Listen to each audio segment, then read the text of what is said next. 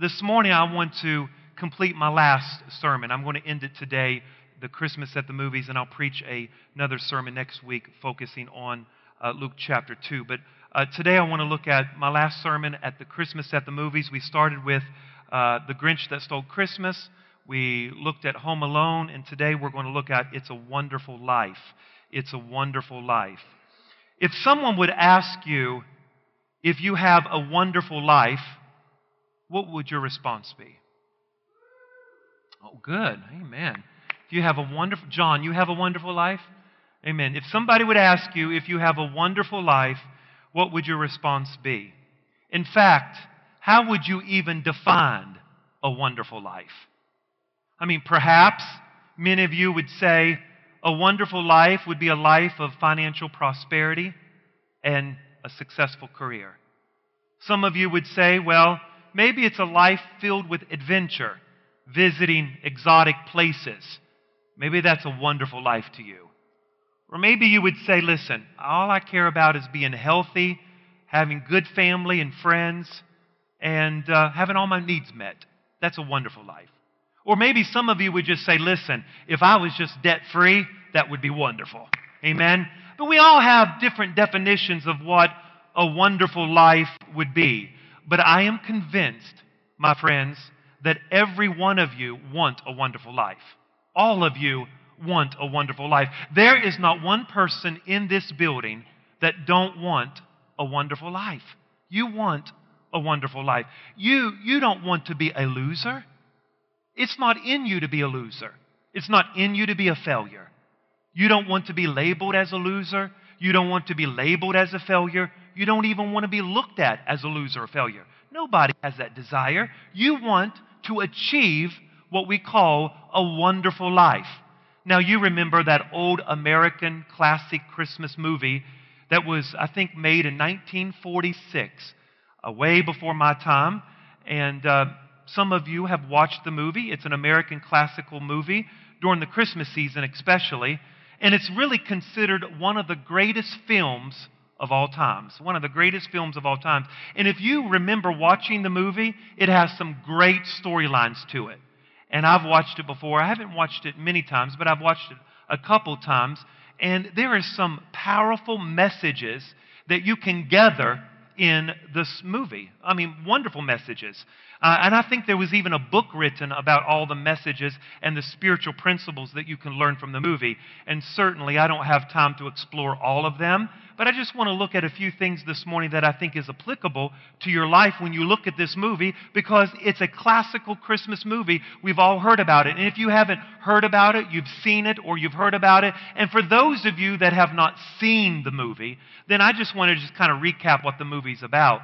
The, the movie's about a main character by the name of George Bailey. If you remember the man, uh, he's the main character of the movie. And this man is very, very ambitious very ambitious. He has lots of dreams. As a matter of fact, in one uh, part of the movie, he expresses that he wants to travel the world. He wants to see the world. He wants to leave his small town of Bedford Falls, New York. He wants to leave and he wants to explore the world. Life doesn't always turn out the way it should turn out, does it? It really doesn't. And George Bailey really discovered that it really didn't turn out the way he thought it should have because George Bailey had a lot of stress in his life. And one of those stresses that he was experiencing in the movie is financial uh, stress. George Bailey took over his father's business. He was, uh, had a, his father's business, and he learned that his uncle had lost the money, the money that was supposed to take the business into the next year. They had lost it. His uncle had lost the money. And because his uncle had lost the money, George Bailey was facing bankruptcy. Uh, he was being accused of stealing the money. He, was, uh, he might go to prison for stealing the money. I mean, this man is really in financial shambles. He's in stress. He's in heartache. He's disheartened about the family business. He's disheartened about all the financial struggles that he's facing. And so life doesn't turn out the way that George Bailey thought it should have. George Bailey was very adventurous, very ambitious, and now he's stuck in his hometown of Bedford Falls, New York, with financial stress. Life is giving him lemons. And because of his financial stress, you've, you've seen the movie, uh, hopefully, George Bailey gets fed up with it and he goes outside to a, a, a, a bridge and he's going to commit suicide. He's going to jump off the bridge, end his life. He had just come from the life insurance agent and he was trying to borrow money on his life insurance. And Mr. Potter, Potter said to him, George, you're worth dead. You're worth more dead than you are alive. And that really affected George's self esteem. And really, it, George was already struggling, and so George says, Forget it, I'm just going to go in my life. He goes and finds a bridge, and he's just going to jump off the bridge and say, Forget it, I'm not going to worry about this anymore. At least if I die, there's life insurance that will take care of my family and get the business out of this mess that it's in. And so George Bailey's getting ready to commit suicide, and God intervenes. God sends an angel. An angel comes and has a conversation with George. The angel comes to let George know that your life is worth living. And as George and the angel is talking, George says to the angel, Listen, I just wish I had never been born. And so, you know what the angel did? The angel took George back in time and showed George what life would have been without him. Because George was a very generous man, George was very sacrificial. George always lived for the betterment of somebody else. And so the angel took him back in time and showed him what a difference he really does make. That if George had not been born, there would have been people that would have never been blessed. The town drunk would have never had a friend. His wife would have been desolate and, and forsaken. And, and the angel took him back in his life and revealed to him all the things that would have happened if George would have never been born. So George came to his senses and realized listen, I got more to be thankful for. My sacrifice really does make a difference.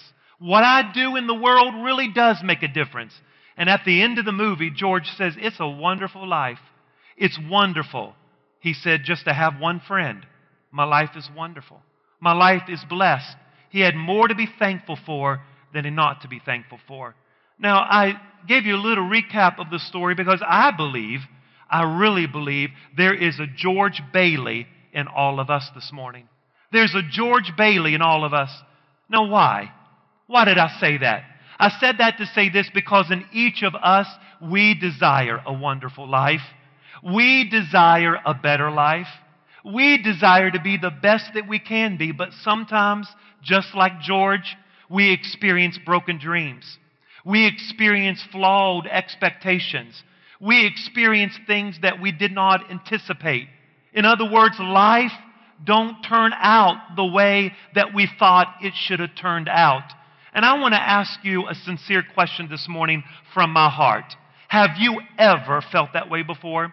Have you ever felt like George Bailey?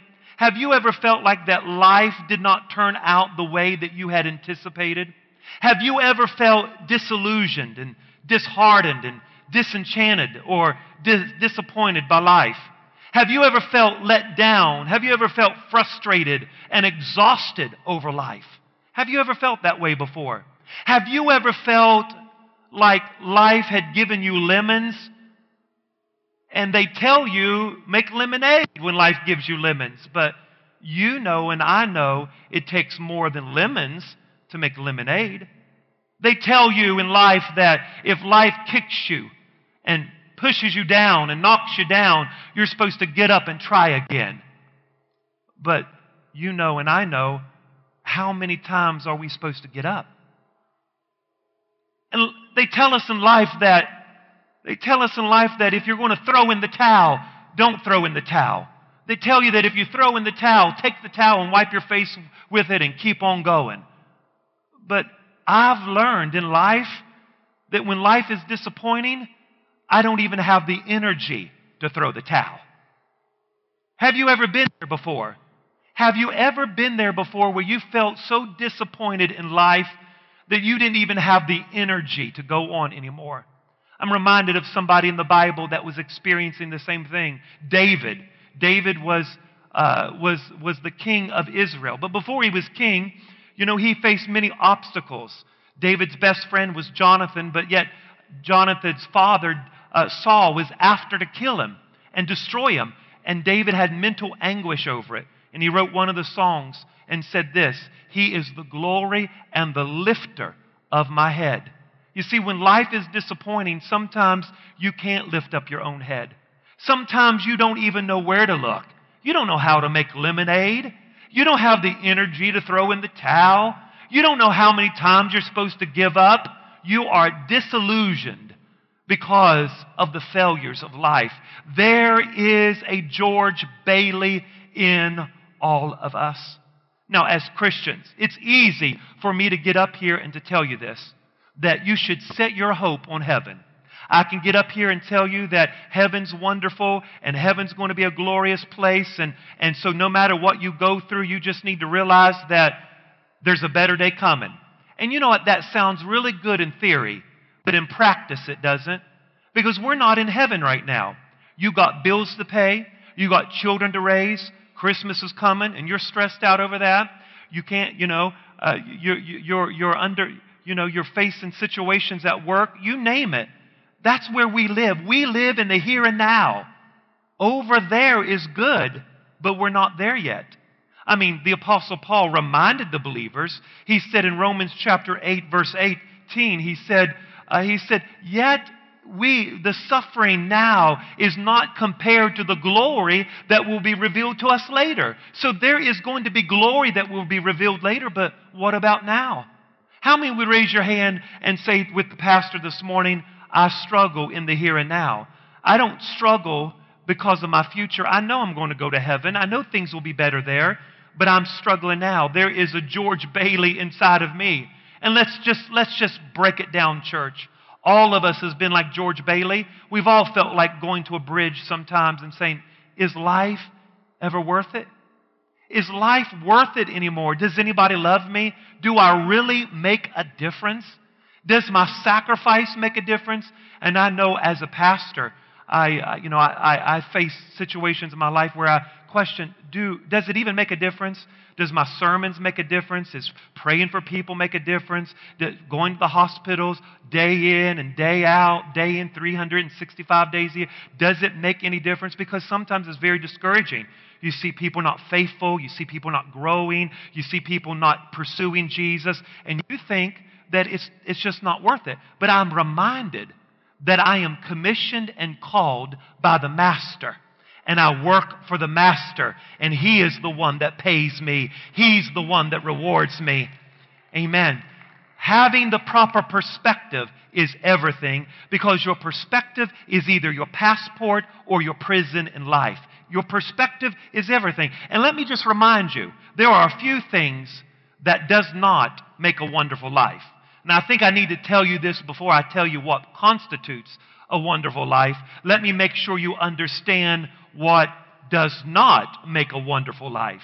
And if you think that number one, pleasure makes a wonderful life, then, ladies and gentlemen, you are sadly mistaken. Pleasure is wonderful.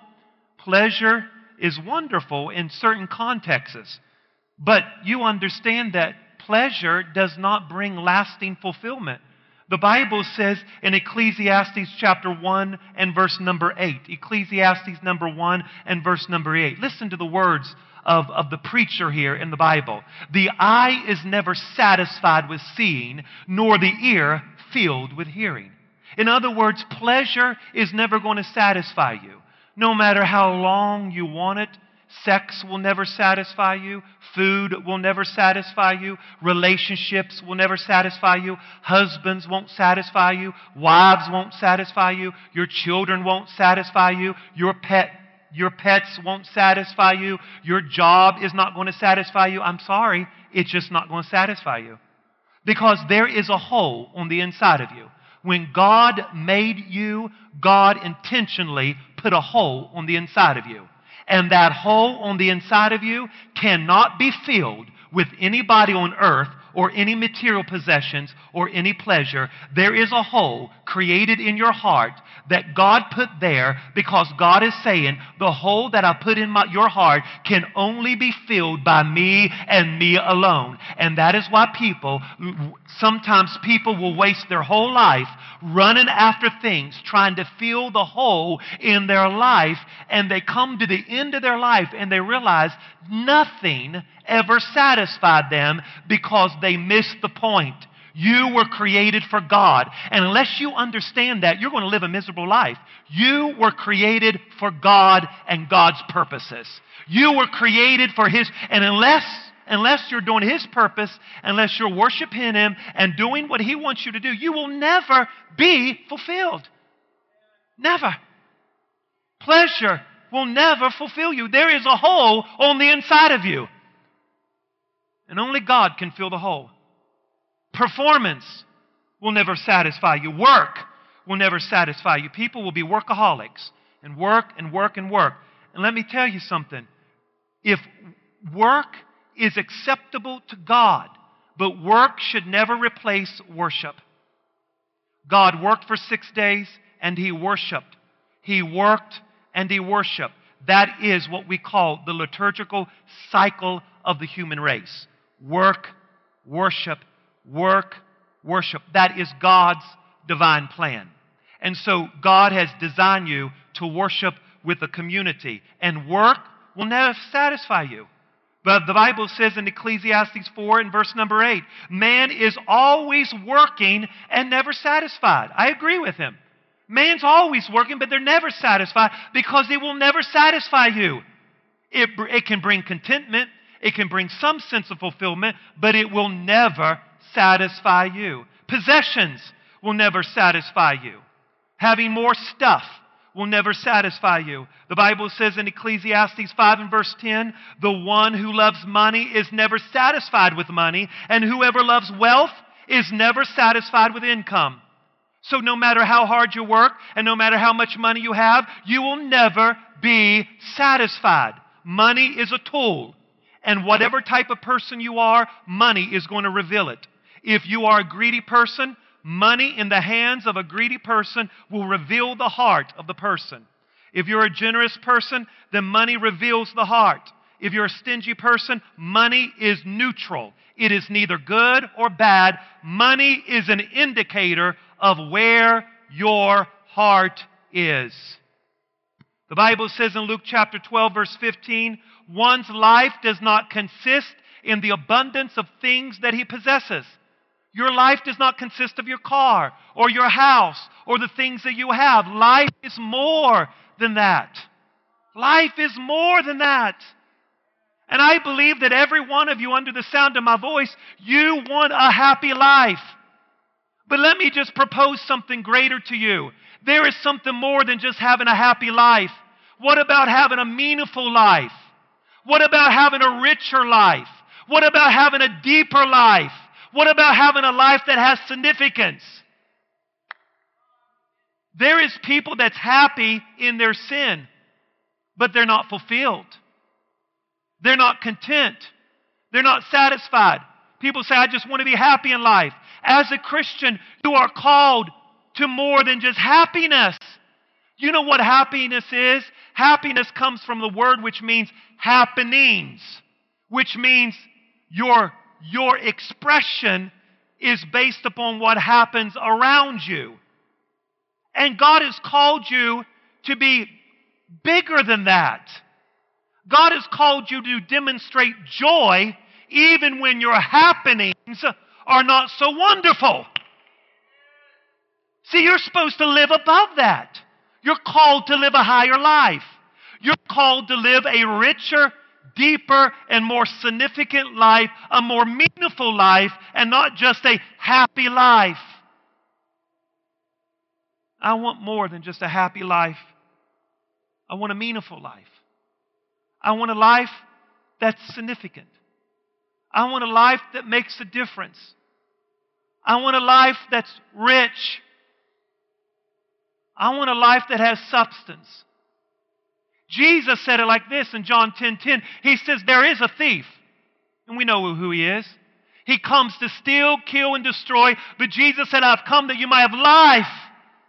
Life more abundantly. In other words, I want you to upgrade your life. I want you to upgrade it. I want you to upgrade your life. There's, there's two different words for life in the Greek bios and zoe. One's just living life, existing, and one is a super life, abundant life. In other words, a meaningful life, a wonderful life, listen to me, church, is more than just living. It's more than just paying your bills. It's more than just going to the grocery store. In other words, Jesus said, You got to do those things. Of course, you got to go to the grocery store. You got to do this. You got to you got to work. You got to do all those things. But there is something deeper to life than that. Life is so much more than that. It's so much more significant than that. And it first has to be internal. Your job may never change. Your home life may never change, but this abundant life, this meaningful life, happens on the inside of you. And that is why the Apostle Paul could write the book of Philippians from a jail cell. Because the Apostle Paul, his circumstances didn't change. His happiness, which is directed to his happenings, he was in prison. But the Apostle Paul found a meaningful life. He found a deeper life. He found a life full of significance. He found a life full of substance. And even though he was locked up in the prison, he still had a meaningful life because his environment did not dictate what God did on the inside of him. Oh, hallelujah.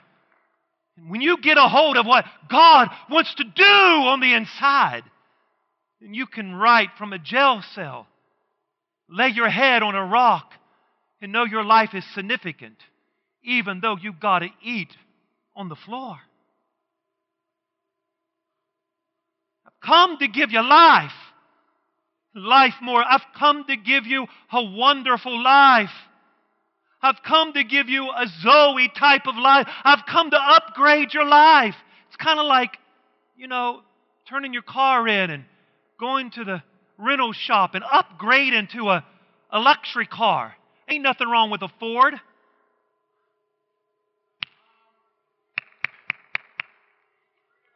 But if you want to upgrade to a Toyota, a Camry, or a Lincoln Town Car, both of them both of them are going to get you to your destination, but sometimes the other car might have a little bit more comfort along the way. You're going to make it to heaven. You love Jesus. You're going to ride your car. But Jesus is saying, I want to give you an upgrade. I want to upgrade your life. And I've thought about this. What does it mean to have an upgraded life? I mean, what does it mean to have a wonderful life? At this Christmas season, we become so stressed out trying to please everybody and make everything wonderful.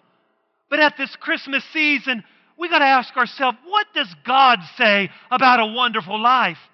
And I've searched the Bible. I have read the Bible, and You've read the Bible. We've studied the Bible together on Sundays. You read it during your devotional time. And I feel like there's this one scripture that Jesus said is very important. You remember what it said? In Matthew, Mark, excuse me, Mark chapter 12 and verse number 30. Mark chapter 12, verse 30, and I quote Love the Lord your God with all your heart, with all your soul, with all your mind, with all your strength. And the second one is like this to love your neighbor as yourself, there is no greater commandment than this. Did you hear the words of Jesus? Jesus himself, our Savior, said, There is nothing greater than this. Nothing is greater than this. And, ladies and gentlemen, my friends, my brothers and sisters, my peeps, Jesus is saying there is nothing greater than this. You are to love God and to love people. And if you can do that sincerely and genuinely, I promise you, you will have a wonderful life. You will have a wonderful life. Hey, why, why don't we just throw the slogans away for 2020? You know, every year we want to have a new slogan. You know, I remember I was 16, 17, you know, 1997, the slogan was going to heaven in 97, you know, open door in 98, you know, and, and then 2000, they told you to get your beanie weenies and lock them up in the closet because the end of the world was coming. And turn off your computer! And all those prosperity preachers made big money.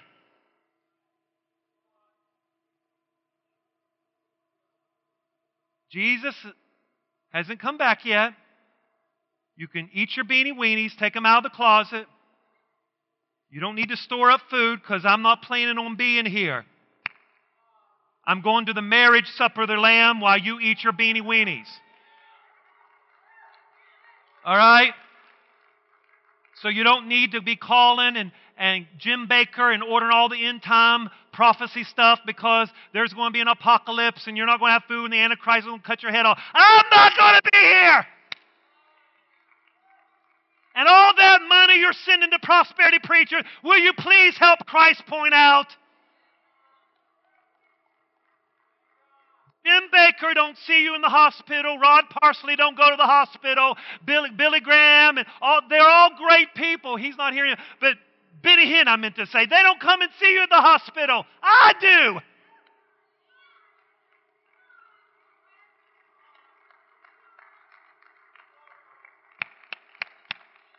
So that was free. And you know I love you so much, right? But how many knows this the truth? So love God and love people. But what does it mean to love God? What does it mean to love God? You know what it means to love God? Love God means that we love God with an undivided love. That it means that our love is not divided. That's what it means to love God. That means that Jesus said you should love the Lord your God with all your mind and heart and your strength. In other words, in our language, we would say, love God with all your passions, affections, thoughts, and behaviors. In other words, is your passions, affections, your thoughts, your behavior, your will, your moods, your attitudes, is your thoughts, motives, and meditations, the words of your mouth, your behavior, actions, deeds, moods, attitudes, and relationships with people, is it expressing the love of God? Are you intentionally loving God this way? Oh, you come to love God with your behavior this morning. You're here. But are you really loving God with your thoughts? As we were praying this morning, where were your thoughts? Were you thinking the music's too loud? Or wish he would just have us sit down? Where are your thoughts? Where's your affections? Where's your passions? Loving God means I love Him perfectly. I'm not divided. My heart is not over there while my behavior is here. I love Him with all my mind and my thoughts.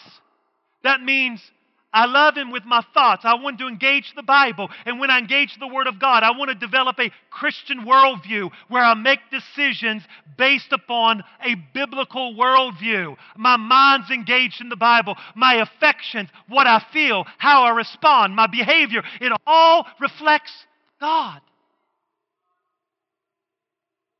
To love God means that you keep Him first. You put Him first in your finances. You put Him first in your marriage. You put Him first in every relationship. You put Him first. He is number one. To love God means you desire God, you obey God. That's what it means to love God. Love is not a feeling, love is a decision because the Bible says, Jesus said, Thou shalt love the Lord your God. You shall love the Lord your God. The Greek word agape. And you know what the word agape means? A willful love. So love is not a decision. I mean, love is not a feeling. People say, well, I just fell out of love.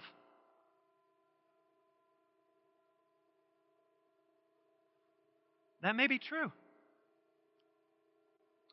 Because love is not a feeling. You got to choose to love people. You got to choose to love God.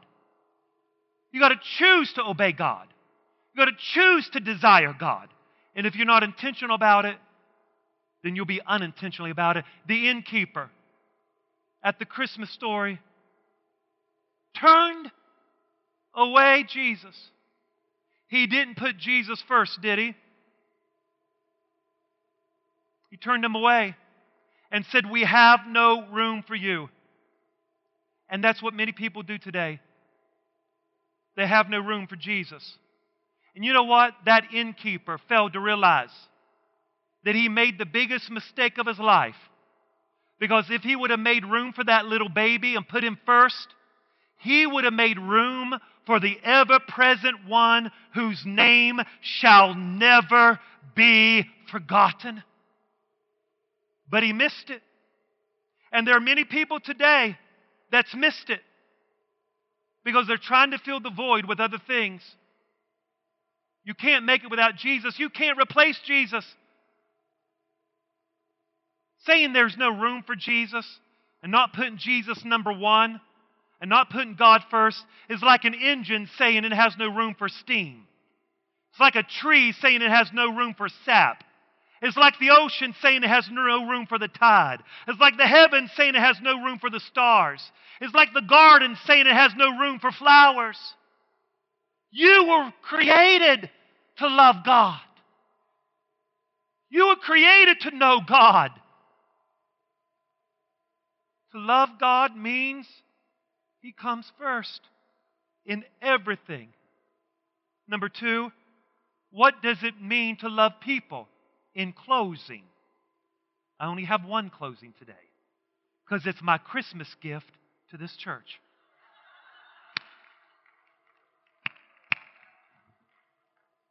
What does it mean to love people?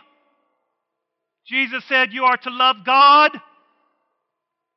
you are love your neighbor as yourself.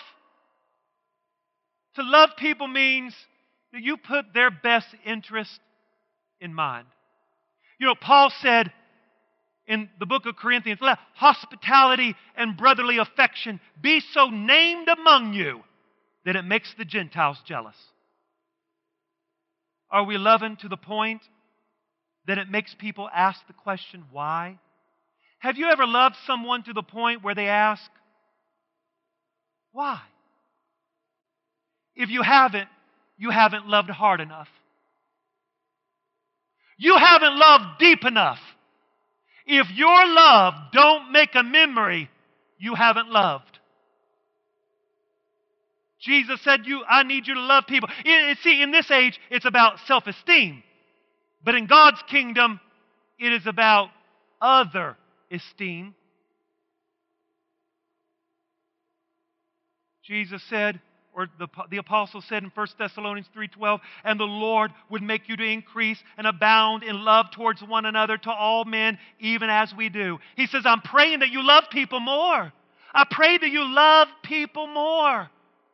Jesus said in 1 John 4 and 12, and I quote, If a man says, I love God, and hateth his brother, he is a liar.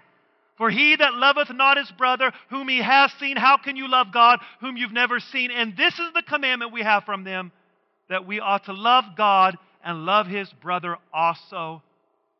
You see, the real proof of our love is the willingness to make sacrifices for the sake of its object. I'm going to say that one more time. The real proof of love, the real proof of love is its willingness to make sacrifices for the sake of the object. Loving God requires that your love is not misplaced, but that your love is undivided. Loving people means I put their interests first and I love them to the point that it makes a memory. Jesus said, if you love like the world, then you are loving like the pagans. They just love you back when you love them. He says, but be different. Love people even when they're unlovable. Take it up another notch. If they ask you to go one mile, you go to them a second mile. He's calling you to be a two mile Christian. in a one mile world. Go another mile in your love for God. Go another mile in your love for your neighbor. Mother Teresa said it like this People are often unreasonable, irrational, and self centered, but forgive them anyway. If you're kind and people accuse you of being selfish and having alternative motives, be kind anyway. If you're successful and you win some unfaithful friends and some genuine enemies, succeed anyway. If you are honest and sincere with people and they deceive you anyway, just be honest and love anyway. What you spend years creating, others may destroy overnight, but create anyway. If you find sincerity and happiness, some may even be jealous, but be happy anyway. The good that you do today will often be forgot tomorrow, but be good anyway. Give the best that you have, and it may never be returned to you, but give anyway. And in the final analysis of life, you've got to be remembered that what you did was never between you and them, it was always between you and me. Love God. Love people.